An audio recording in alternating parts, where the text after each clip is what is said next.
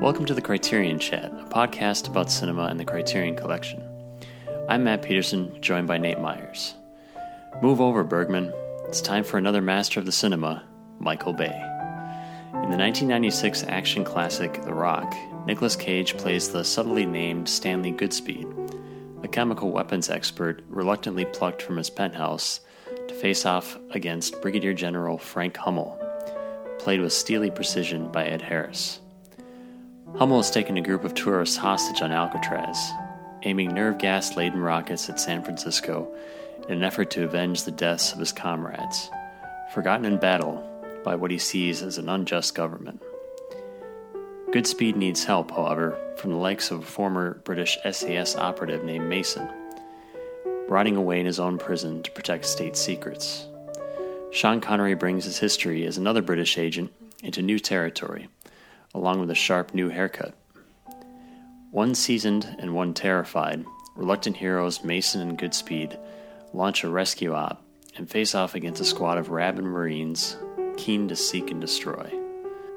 Supported by staples like Philip Baker Hall and James Cameron vet Michael Biehn, Bay's film is the picture of Hollywood gloss and slickly produced action. Listen to a couple of losers whining about Michael Bay's best as we welcome you to The Rock.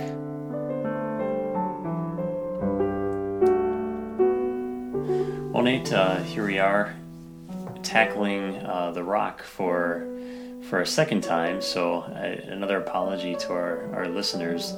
Our first recording of this um, had some technical difficulties with the, the track, so um, unfortunately our schedules didn't allow us to re-record till now, so we'll uh, hopefully be as eloquent or not as eloquent as we were before. Uh, we'll start with uh, just a discussion on action movies in general. So, you know, looking at The Rock as, as an example of, you know, I think a successful action film, in my opinion. Uh, what is it for you, Nate, that makes an action film work or not work? I'll first just apologize as well for the technical difficulties. It was on my end, so I take full responsibility. My track did not record correctly, and therefore we weren't able to get our podcast out as scheduled for the start of the month. But hopefully coming at this a second time, we'll be able to do even better than we did on the initial recording. That question about the action film, I think action movies are a necessary part of cinema. They've always been there, and I think they're an important part of movies.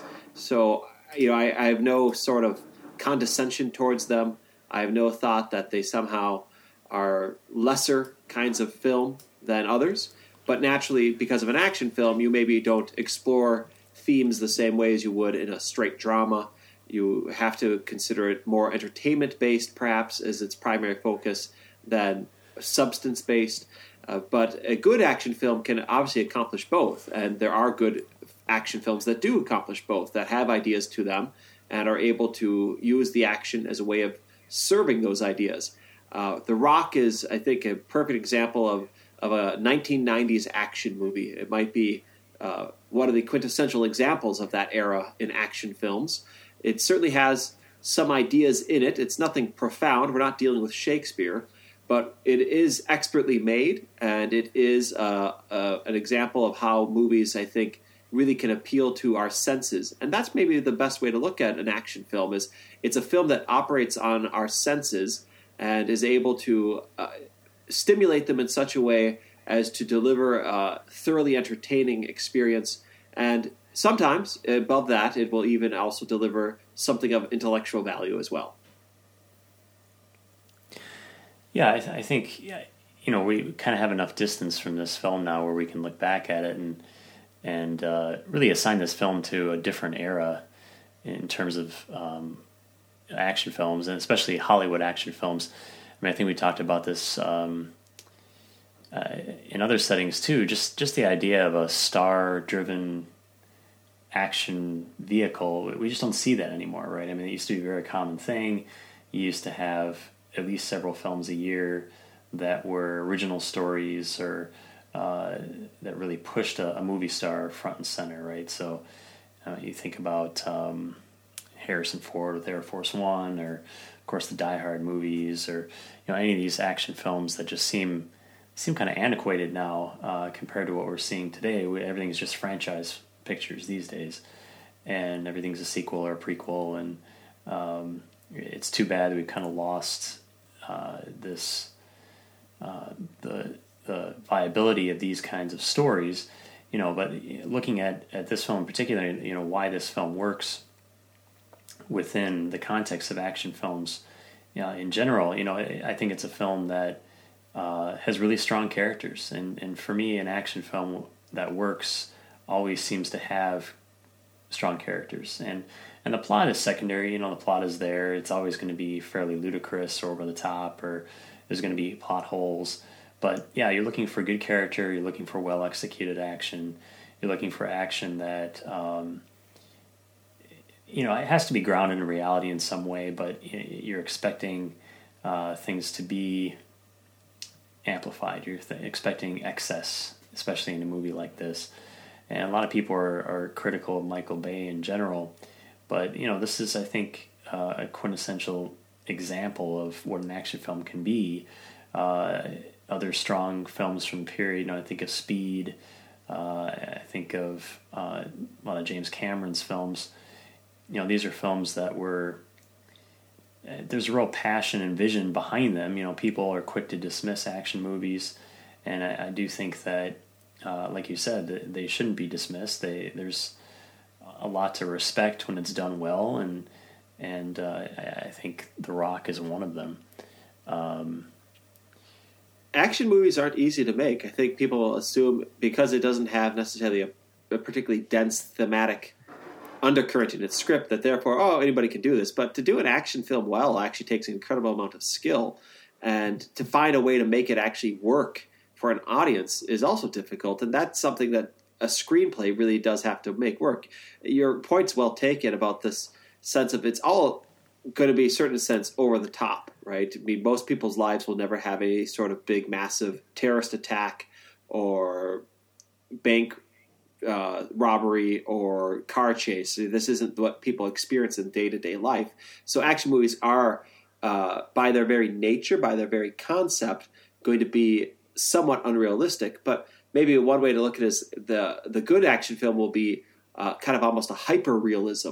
Uh, it's not that it's completely ungrounded, but it's obviously by its very nature going to be something you and I as an average person are never going to experience. And so you find a sort of relatability through the actors, through the characters. I think you're right that that's absolutely got to be essential. If I don't like my characters, if I can't relate to them and their predicament, then all the action means nothing to me. Um, and then you have to somehow make me think that what they're going through is real for them. And it may not be real for me, may not be something I would ever experience, but I can, by uh, as an audience member associating with the protagonist, I can then from that make myself a, sort of a, a surrogate uh, so that what's happening to the protagonist is happening to me, and thus it becomes believable, relatable to me. Uh, so I think you're very much on point about the importance of good characters for a successful action film, and that the screenwriting to create a believable character, or the performance even to create a believable character in such an unbelievable situation, uh, it takes a certain kind of talent, a certain kind of insight that is not something to mock, because a lot of people don't do it well. We see plenty of bad examples of action movies. Uh, so, so when it's done well, it means that there's actual real talent and thought that went into it. Yeah, I think people really do take it for granted that it's um something that's just not easy to make or easy to do well. Uh, so, I, I mean, let's look at The Rock more specifically. Just um, what is it about this film that, that does work? I mean, I, I do think that, um, yeah, the characters are definitely there. Um, you know, Nicolas Cage is very likable. Uh, he, at this point, hadn't really fallen off into the the abyss of, of B movies that he's in now. I'm not I'm not quite sure what he's doing with his career. It seems like he has a lot of bills to pay or something, because I think back taxes or something. Who knows? I don't know. It's it's very strange. He he's just he shows up in like two dozen films a year that you never see or even hear about, uh, and then he'll occasionally do something like Mandy, uh, where he tries to find an auteur to maybe keep his name legitimate or something. But it seems like Bruce Willis is doing a lot of that now too. It's it, uh, I'm not quite sure what's going on there, but uh, here he's kind of more in his prime, I guess, where I think he was probably seen as more. Um, I, I hesitate to use the word legitimate, I guess, but at least uh, just a bigger name in Hollywood. Mainstream, bankable, yeah, mains- right. Yeah, exactly. Um, and his personality really fits uh, the character very well. And uh, he's kind of got those quirks that that flesh out the um, the character of Stanley Goodspeed. And then, you, of course, you have Sean Connery, and in in many ways, this is almost like Connery's uh, version of, of Unforgiven in some ways, because, uh, of course, he was James Bond for many years, and I, I wonder if that's what attracted him to this role. And I, I think he had a, um, a producing credit on this film as well. You know, it's kind of an interesting uh, flip side to his, his depiction of James Bond. So. Former British agent rotting in prison. Uh, so kind of a, his opportunity to put a new spin on, on a character that, uh, that he is known for. Uh, and then of course you have a lot of great supporting actors here. You've got Philip Baker Hall. Um, you've got Michael Biehn, of course, who is a staple with, um, with James Cameron. So there, there's a lot to enjoy here in, in terms of the acting and the characters. Um, any, Any thoughts there, Nate? With regard to that question about why does The Rock work? Why is this a good action film? I think there's a lot of reasons for that. I mean, there's it's it's certainly extremely well made. I think a lot of it has to do with the characters and the casting. Uh, you mentioned Nicolas Cage and Sean Connery. Certainly, both of them are very likable in this movie. Uh, Sean Connery is just maybe the best example of screen presence in the history of movies. I mean, he just is watchable. You put him on a screen, you want to watch what he's going to do. And certainly bring to that then the the reputation he has as having been James Bond and many other, you know, prominent roles in movies over the years. Uh, you're going to be just drawn to it. And certainly when this movie came out in nineteen ninety-six, uh, it had that appeal to it. Nicolas Cage was just coming off of Leaving Las Vegas, right? So he won the Oscar and was, you know, a big name. Uh, I don't know if he had really done action movies prior to this, so it was maybe kind of him venturing into a new territory for himself. Uh, but he brings to it his own bizarre acting instincts. Uh, I think that's a good way to describe Nicolas Cage as an actor. He has bizarre acting instincts. And oftentimes they look absurd and they don't work, but in certain instances, they really do come together nicely, and they do here. The way he creates Stanley Goodspeed as our as our everyman uh, is quite exciting because he is an everyman, but he's also quirky, right? So he's he's somehow like he's relatable. You can understand his predicament. You feel for him. Uh, but I think really a big part of why this movie works is really actually in Ed Harris as General Hummel, right? The the The villain who has taken over Alcatraz is holding these people hostage and is threatening to kill the whole city of San Francisco uh, unless you have uh, reparations given for those soldiers who died under his command in secret missions in Southeast Asia, right? And he creates a character that's threatening. You believe he could do this. Uh, but he's also got a kind of mad motive that you can resonate with and you can take seriously. And the movie takes him as a character seriously. He's rational. He's likable. You could tell he's not just gung-ho crazy, I want to kill people. He would rather not do this, but he's got a motive that makes sense to him. And because it makes sense to him, it becomes all the more dangerous. And thus the threat becomes real. And then that makes us care for the protagonists that, ooh, they could actually maybe be in danger. Uh, and that's, I think, where you have a good drama at the heart of this particular work. So I think a lot of it comes to that that three that trio of Connery, Cage, and Harris. Their characters, their casting, uh, is a major part of why this is a success.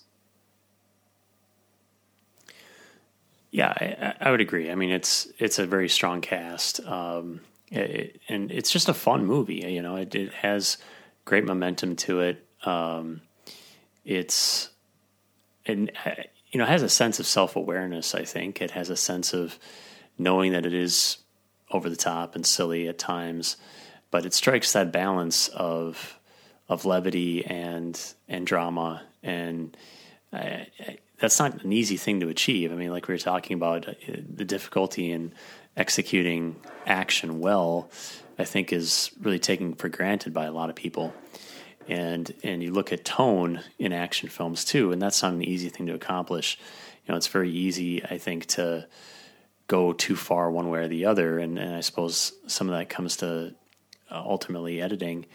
Uh, but you know, I I think it's worth pointing out, um, you know, Michael Bay's contributions here. Uh, again, Michael Bay is frequently kind of the whipping boy of the film community, and and a lot of people think he personifies, you know, what's wrong with Hollywood, and and his. It is kind of too bad that his career has gone the way it's gone. I mean, I, I think at a certain point he just resigned himself to,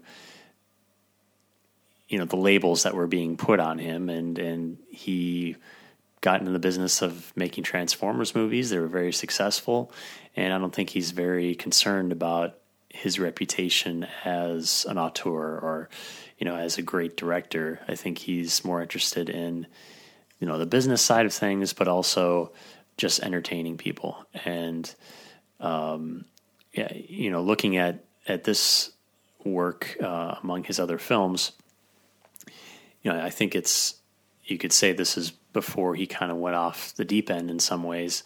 Uh, but a lot of the Bay trademarks are here. You know, I always find that in his movies, he's very occupied with making things that are very ordinary, you know, making him, um, making him more sexy, I guess, is the term for it, right? I mean, you look at the um, uh, Mission Control and Armageddon, where it's very slick and over the top, where the real the real place is just kind of this musty old room full of computers.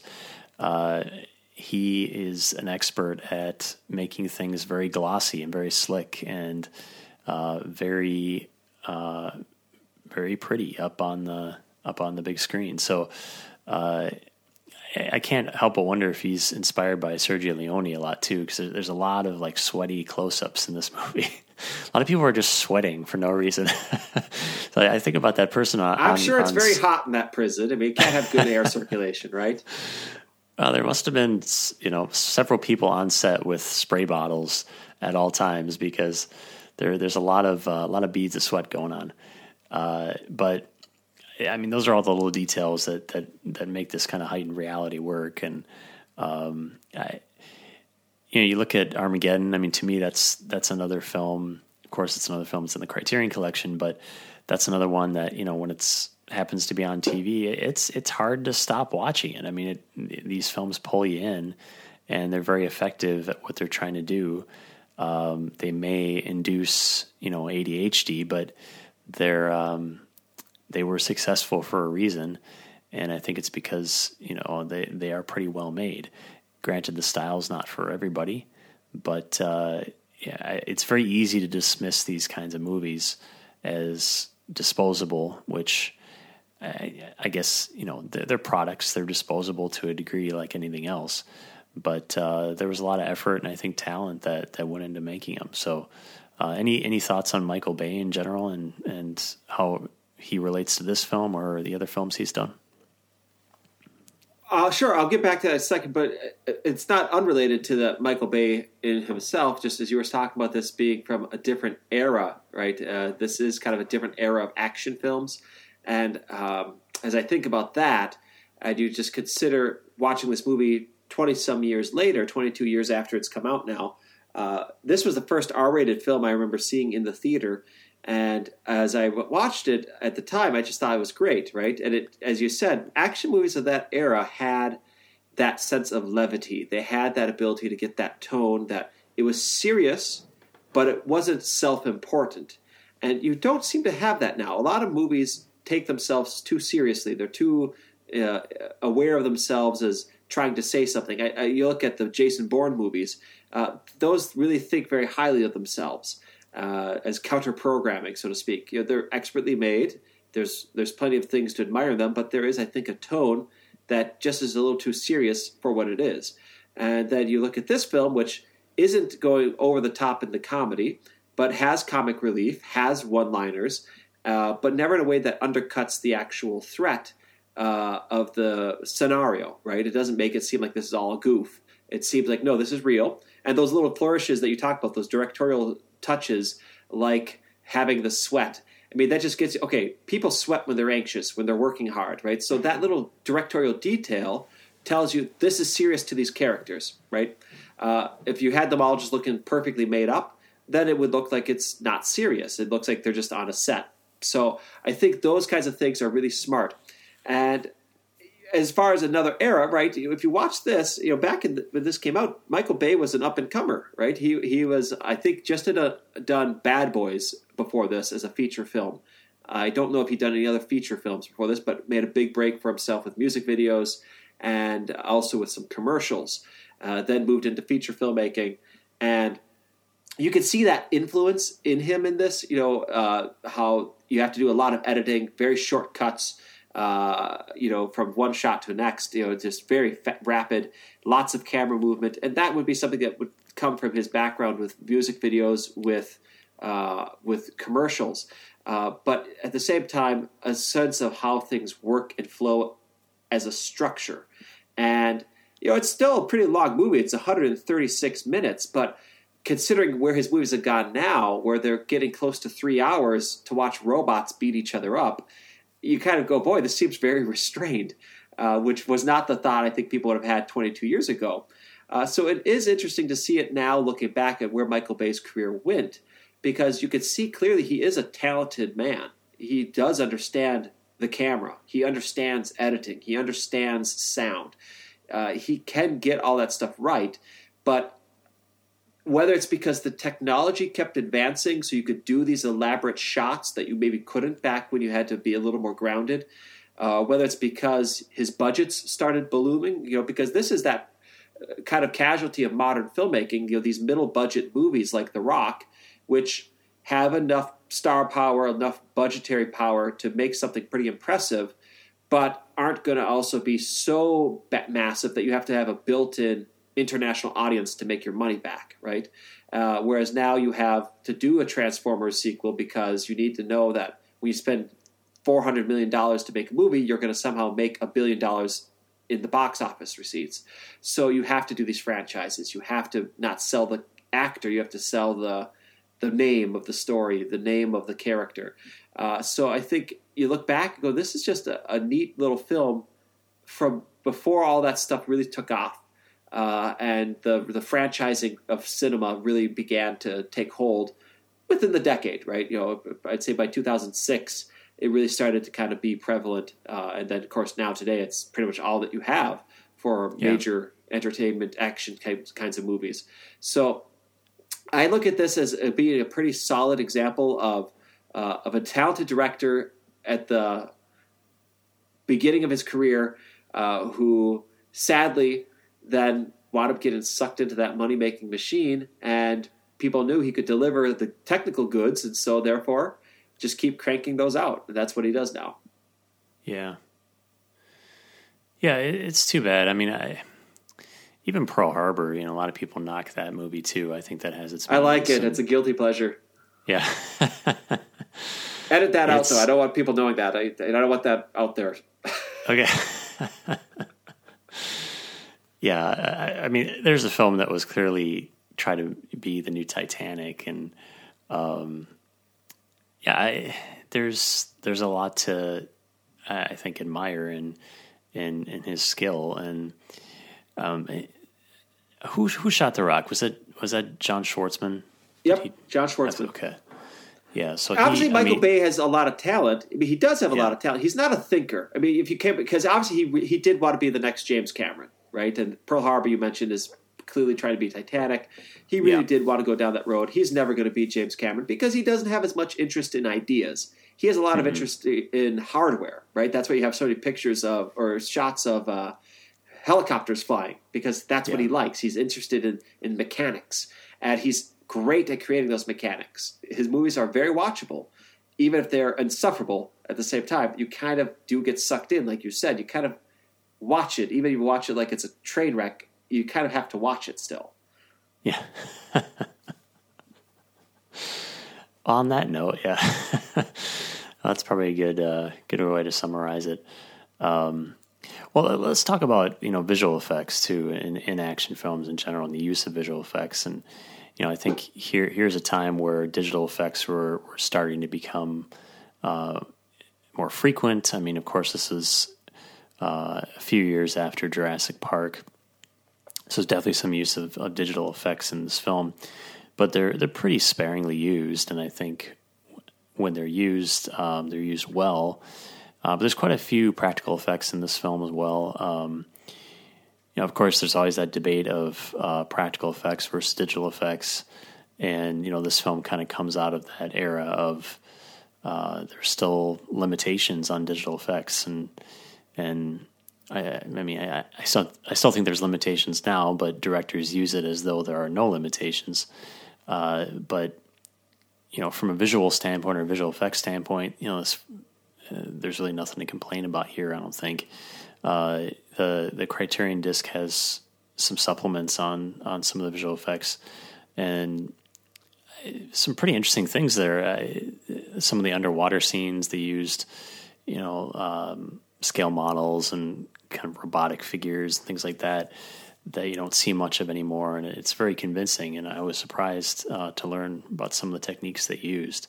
Um, so yeah, these days we're not we're not really seeing that that blend as much. Uh, I, I do think there's an effort to go back to that. You know, um, uh, Blade Runner twenty forty-nine had quite a bit of uh, model work in it, even though a lot, I think a lot of it was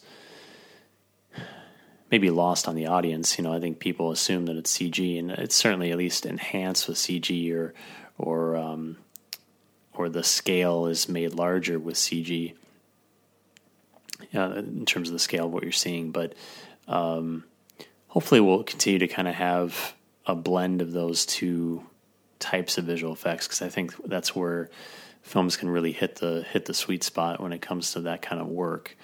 And it would be a shame if all the model makers and those kinds of artisans out there are, are not used anymore, uh, because there, there's some real amazing things that can be accomplished. Um, you know, I mean, you look at the Star Wars films, of course, and the, the matte paintings and, and a lot of the, the interesting things that were used then. It's, it'd be nice to see some of those techniques come back, but um, any thoughts on the visual effects in this film? There's the old saying, the best special effect is the one you don't know is a special effect. Yeah. And I think that's the way you should approach it. Whatever the means of getting the special effect, whether it's through computer graphic or through model work, through some sort of forced perspective, uh, it's it's fine. But just if I don't notice it, that's really when you've done your job very well, right? And The Rock certainly, as you said, it does have some of that digital creeping in, the the start of that. Um, I don't use creeping in there as a con- condescending term. I don't necessarily think that computer graphic imaging is somehow uh, antithetical to real cinema, uh, because I think it's certainly a tool that can be used poorly or used well, as, as any other tool can be used. Um, I think this particular film uh, is is particularly great in the fact that as I watch it, I don't ever think about the special effects in it. Uh, you just really do think it's all happening more or less practically. I mean, I do understand those those bombers at the end are not actually bombing Alcatraz. I, I know that. But I'm not sitting around wondering, oh, was that a model? Was that some computer graphic enhancement? Was that, you know, I, I don't think about that because I'm just in the story.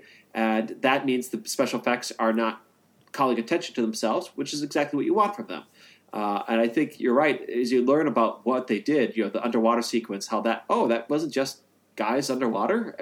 It's what I thought it was when I was watching it. You go, well, that's pretty impressive, right? That means they really did their job well.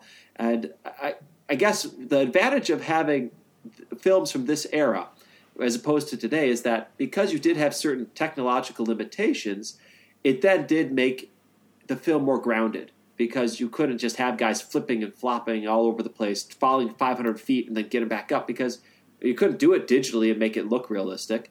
And so therefore you had to have stuntmen, right? And then they would come in and they'd have to fall, and thus you saw a real body falling, and you kind of believed, oh yeah, that's what happens when people fall, right? So there's a weight to it.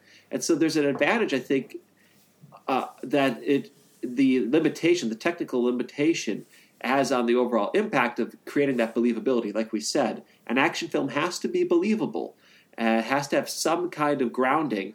Even though we know it's an absurd story that's not going to happen in real life, uh, we nonetheless have to believe within the world of the movie itself. And when you stop respecting something as simple as the laws of gravity, uh, or people don't break bones when they fall hundreds of feet, that all of a sudden I don't really find anything threatening. But because this has enough practical requirements in how they executed it, I then find it more believable and thus more threatening, and then as an audience member am more engaged. So that's kind of my just general thought about special effects, and particularly The Rock's use of them, uh, is that they do a great job of the fact that as I watch it, I don't really even think about it. Yeah, it's... um Well, I, I think people are becoming more savvy to all the techniques out there now, and and you know, visual effects just don't really impress people as much anymore. So uh, when we were growing up, I remember you'd hear all the time, "Oh, you got to go see that movie. The special effects are amazing, right?" Yeah. And gosh, I maybe since Lord of the Rings, I don't know. That's the last time I seem to remember people talking about that. Oh, you got to see it. The special effects are amazing. It's nobody seems to care about them anymore, right?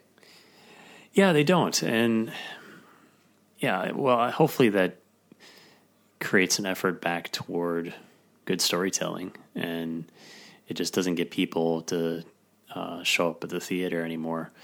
Um, I mean, we really, really are at the point now where if you imagine it, it can be put on screen through some technique, and that's not always a good thing. You know, it's, uh, I think the, the Star Wars prequels were kind of the beginning of that, where there was a real effort to um, push the C G to its limit at that time, and it really shows. So it's, um,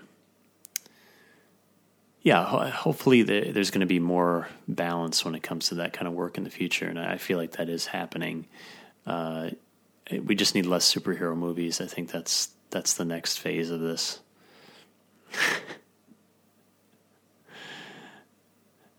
Yeah, the, it's, the, oh, go ahead. No, it's just not, I think I think it's just action movies in general, special effects in general go right now. It, people put too much time into that, and you know, it's just it takes a, a whole army to make those things happen, right? So I understand yeah. You have to put a lot of time into it, but if you didn't actually get a good script in the first place, it doesn't matter. Yeah, exactly. I think we should mention the the music in this film too. Hans Zimmer uh, did the music, of course, and and this was kind of with Nick Glennie Smith. Oh, was it? It was Nick Glennie. Oh, it wasn't Hans Zimmer. No, it's both of them. Oh, that's right. Okay, it. Yep. You're right. You're right. Sorry, I forgot about Nick Glennie Smith. Uh, yeah. So I kind of at the height of you know his relationship, I think, with Bruckheimer or. There's kind of this era with, with Crimson Tide and and some of these other films where Zimmer had the had a very specific sound, and he was paired up with these very specific kinds of action films. So uh, the music's very effective. It, it gets the blood pumping. Uh, it's oh, it's very... great to work out to if you, if you have the C D. Throw it on and yeah. work. You're, you're going to start pumping iron, and you're going to really hit the gym. it just it just it gets you moving. Hans Zimmer's music does that in general. I mean, his uh, uh, Batman scores can do that too, for sure. But it's very effective. I mean, I think it's a it's a very listenable score and a very memorable theme. Um, so I, I think that's that's definitely worth mentioning too. Well, I think the sound and the sound work in this film is is impressive all around, right? Yeah. Um, so not just the score, but the sound effects. The sound mixing, all of that come together very nicely. Um, you know, you really feel the rev of the engines in that car chase through San Francisco. You get the sense of uh, the inner workings of the uh, underneath Alcatraz as they're crawling through all these mines. It, it's it's kind of funny because I wouldn't expect Alcatraz to have this elaborate labyrinth of uh, under underground uh, uh, train tracks. Yeah, it's pretty silly. It somehow does, uh, but you just it sounds so interesting as you go in there. And the the score then highlights and enhances that, right? So I mean, it is a very effective score. It really gets that the thrust uh, that you want in it. Um, because you're you're wanting to take people on a ride, and the score is very effective in how it does that for this movie. So it's a great score. Uh, obviously, it is of its era. I don't think you'd ever make a score like this today, uh, but it was of that era where Hans Zimmer was doing these scores uh, that were very impressive for the mm-hmm. movies they were being made with. Well, any any further thoughts on, on this film in general before we kind of get into um, the the Criterion connection? Well, I have a couple, actually. Uh, one is just to talk about it as far as, obviously, the producing team, Don Simpson and Jerry Bruckheimer, right? Yeah. Uh, who started out, I maybe they technically started in the seventies, but really came to their own in the eighties with stuff like Beverly Hills Cop, Top Gun, and then, you know, this partnering, this uh, partner relationship they had up until this movie. Don Simpson died during it. I think it was a heart attack from a drug overdose or something like that. Yeah, um, I think that's right. They were they were a major, major producing team, and these kinds of movies that they churned out uh, were the blockbuster entertainment kind of movie, right? So they really did introduce a certain era, uh, mm-hmm. uh, or certain not era, but a certain uh, style, a certain packaging, uh, of how you produce, market, and sell a movie. And I think that is noteworthy in terms of just looking at The Rock as being a part of that phenomenon of this team, right, of Bruckheimer and Simpson. Uh, they were incredibly successful producers. Bruckheimer obviously continued on after Simpson's death and had great success with uh, Pirates of the Caribbean and other movies as well. Uh, but, you know, this is just a really impressively produced movie. Uh, you, you get the feel that the money is on the screen and that this has a lot of uh, attention on it. And so I think you got to just recognize what they did as producers of these kinds of high-concept movies. Uh, and then I guess maybe that's my other thought is that uh, it's a high-concept film, right? It's, you know, very simple premise. Ex-general is going to kidnap people and hold them for ransom on Alcatraz. An elite team needs to go in and needs to take them down, right? Very simple concept, and they don't, you know, get bogged down with a whole bunch of other subplots. There's enough going on. You have the F B I director and other bureaucrats back on the mainland. You have the SEAL team that goes in. You know, and what a bold move it was to kill them all off, right? You kind of cast that very well. Michael Biehn taking that lead role there uh, as the as the captain for that team, and you know they all get killed. And you kind of, oh, gosh, you know, where's this going to go? Uh, you really, I mean, I think it's over a half hour before you even introduce Sean Connery into this film. So it's just, it's very well executed on that conceptual level. I mean, they just, yeah. they knew what they're doing. They really hit it. And uh, that's just impressive to see. Um, and then I guess the other thing is just the fact that it's an R-rated movie.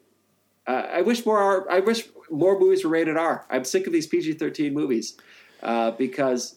things mean more when you can actually show, show blood, when you can actually make the threat of violence actually a threat, right? When it's killing a bunch of C G armies, it's not threatening. But when you have yeah. a couple of people that get killed, uh, your characters have some squibs in them and there's actual blood, I see that and I go, oh, okay, this, these people mean business. And so I think the fact that it's an R-rated film is also something that's worth noting. And I wish we had more R-rated action movies now. I agree. I mean, we just don't get that much. Um, occasionally one will pop up and, and it may flop, but it may do very well. And then if it does well, then we maybe we'll get a little run of R-rated films. And then the, some of those will fail, and then they go away again. So it's all about following the money. You know, right. I guess Deadpool was kind of the last blip on their radar when it came to that. Well, um, Logan would be another one, right? As far as the, yeah, yeah, that's the true. Superhero film, right? I mean, that's that's clearly something different uh, because it is. And again, you can have good P G thirteen films, but there's something different when I can do an R-rated film that I edit it differently because you kind of edit without thinking about, oh, how do I appeal to a twelve-year-old, right? I can hold shots a little differently. I can stage a scene a little differently. Whereas mm-hmm. if I'm making a P G thirteen, I got to go, okay, that's my audience, and so now I got to figure out what they're interested in, and you can't necessarily make as much of an adult film uh, as you would if you did an R-rated film. Yeah. Well, let's uh, get into the the elephant in the room when it comes to The Rock. Uh, of course, this podcast is called the Criterion Chat, so we're talking about the Criterion Collection, and The Rock is indeed in the Criterion Collection. Um, it's a point of controversy for a lot of people. I think Armageddon's probably a bigger point of controversy, uh, but here it is. And uh, just talking about the release itself, it's a double disc D V D. Uh, looking at Criterion's website, it's not available for sale from Criterion. I don't, I don't think it's out of print, but maybe they must be out. Embarrassed. there's, there's some snobs at the Criterion Collection going, "Oh, uh, just put that on Amazon. Don't don't have anything directly to do with it, right?"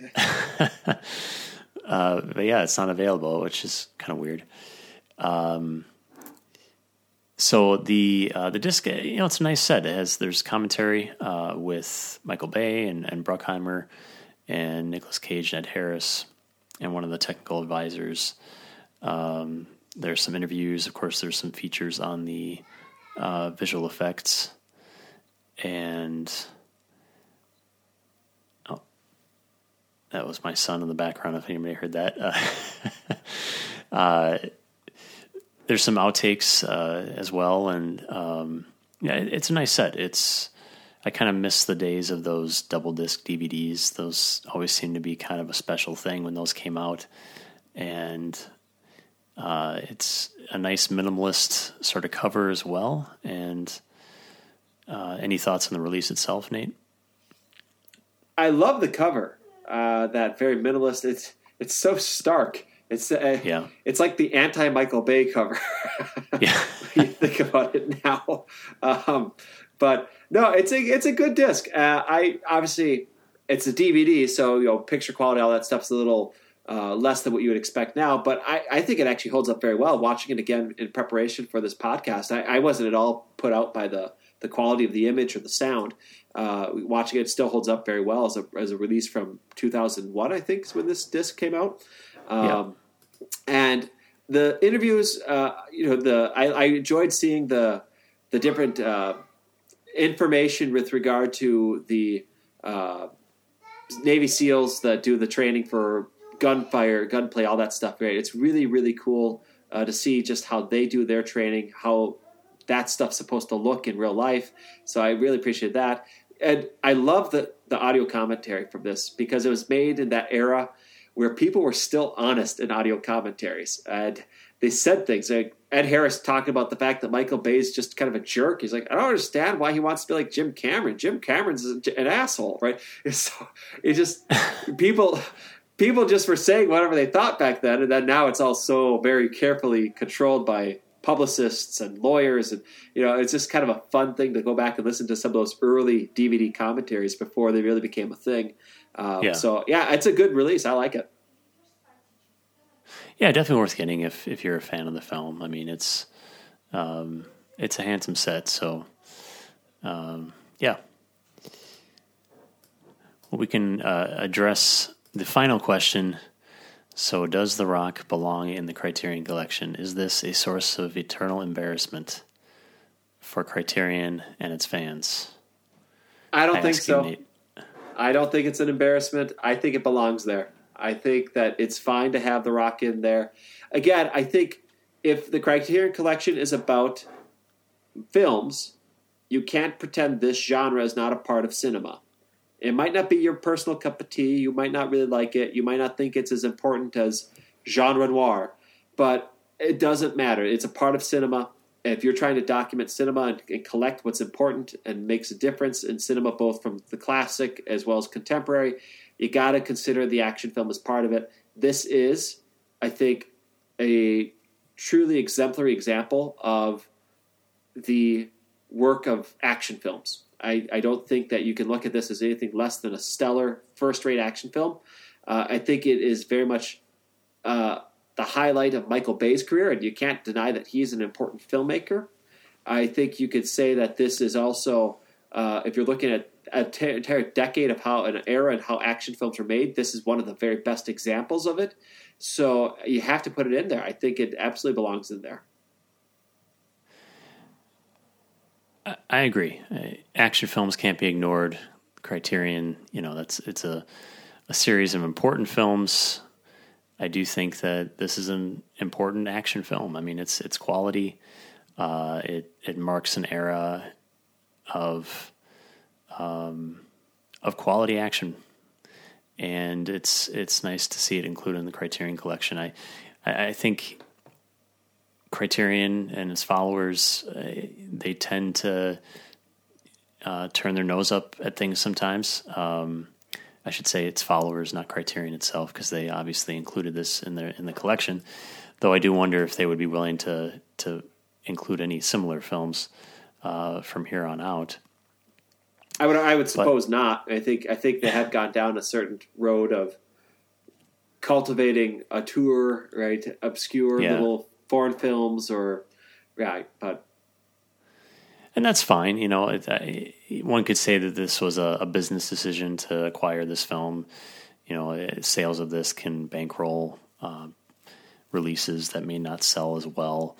Uh, but you know, Criterion is is a business, and they're they are a company. They they want to mm-hmm. stay solvent, so uh, I don't have a problem with, with a release like this. And, and this one's done well, so I think people need to uh, accept its inclusion and and. enjoy it for what it is.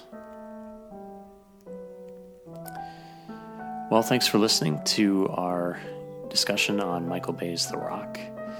And our next film will be Paul Thomas Anderson's Punch Drunk Love, which will be released the first Friday in November, very shortly after this podcast, so stay tuned. Thanks again for listening, and have a good night.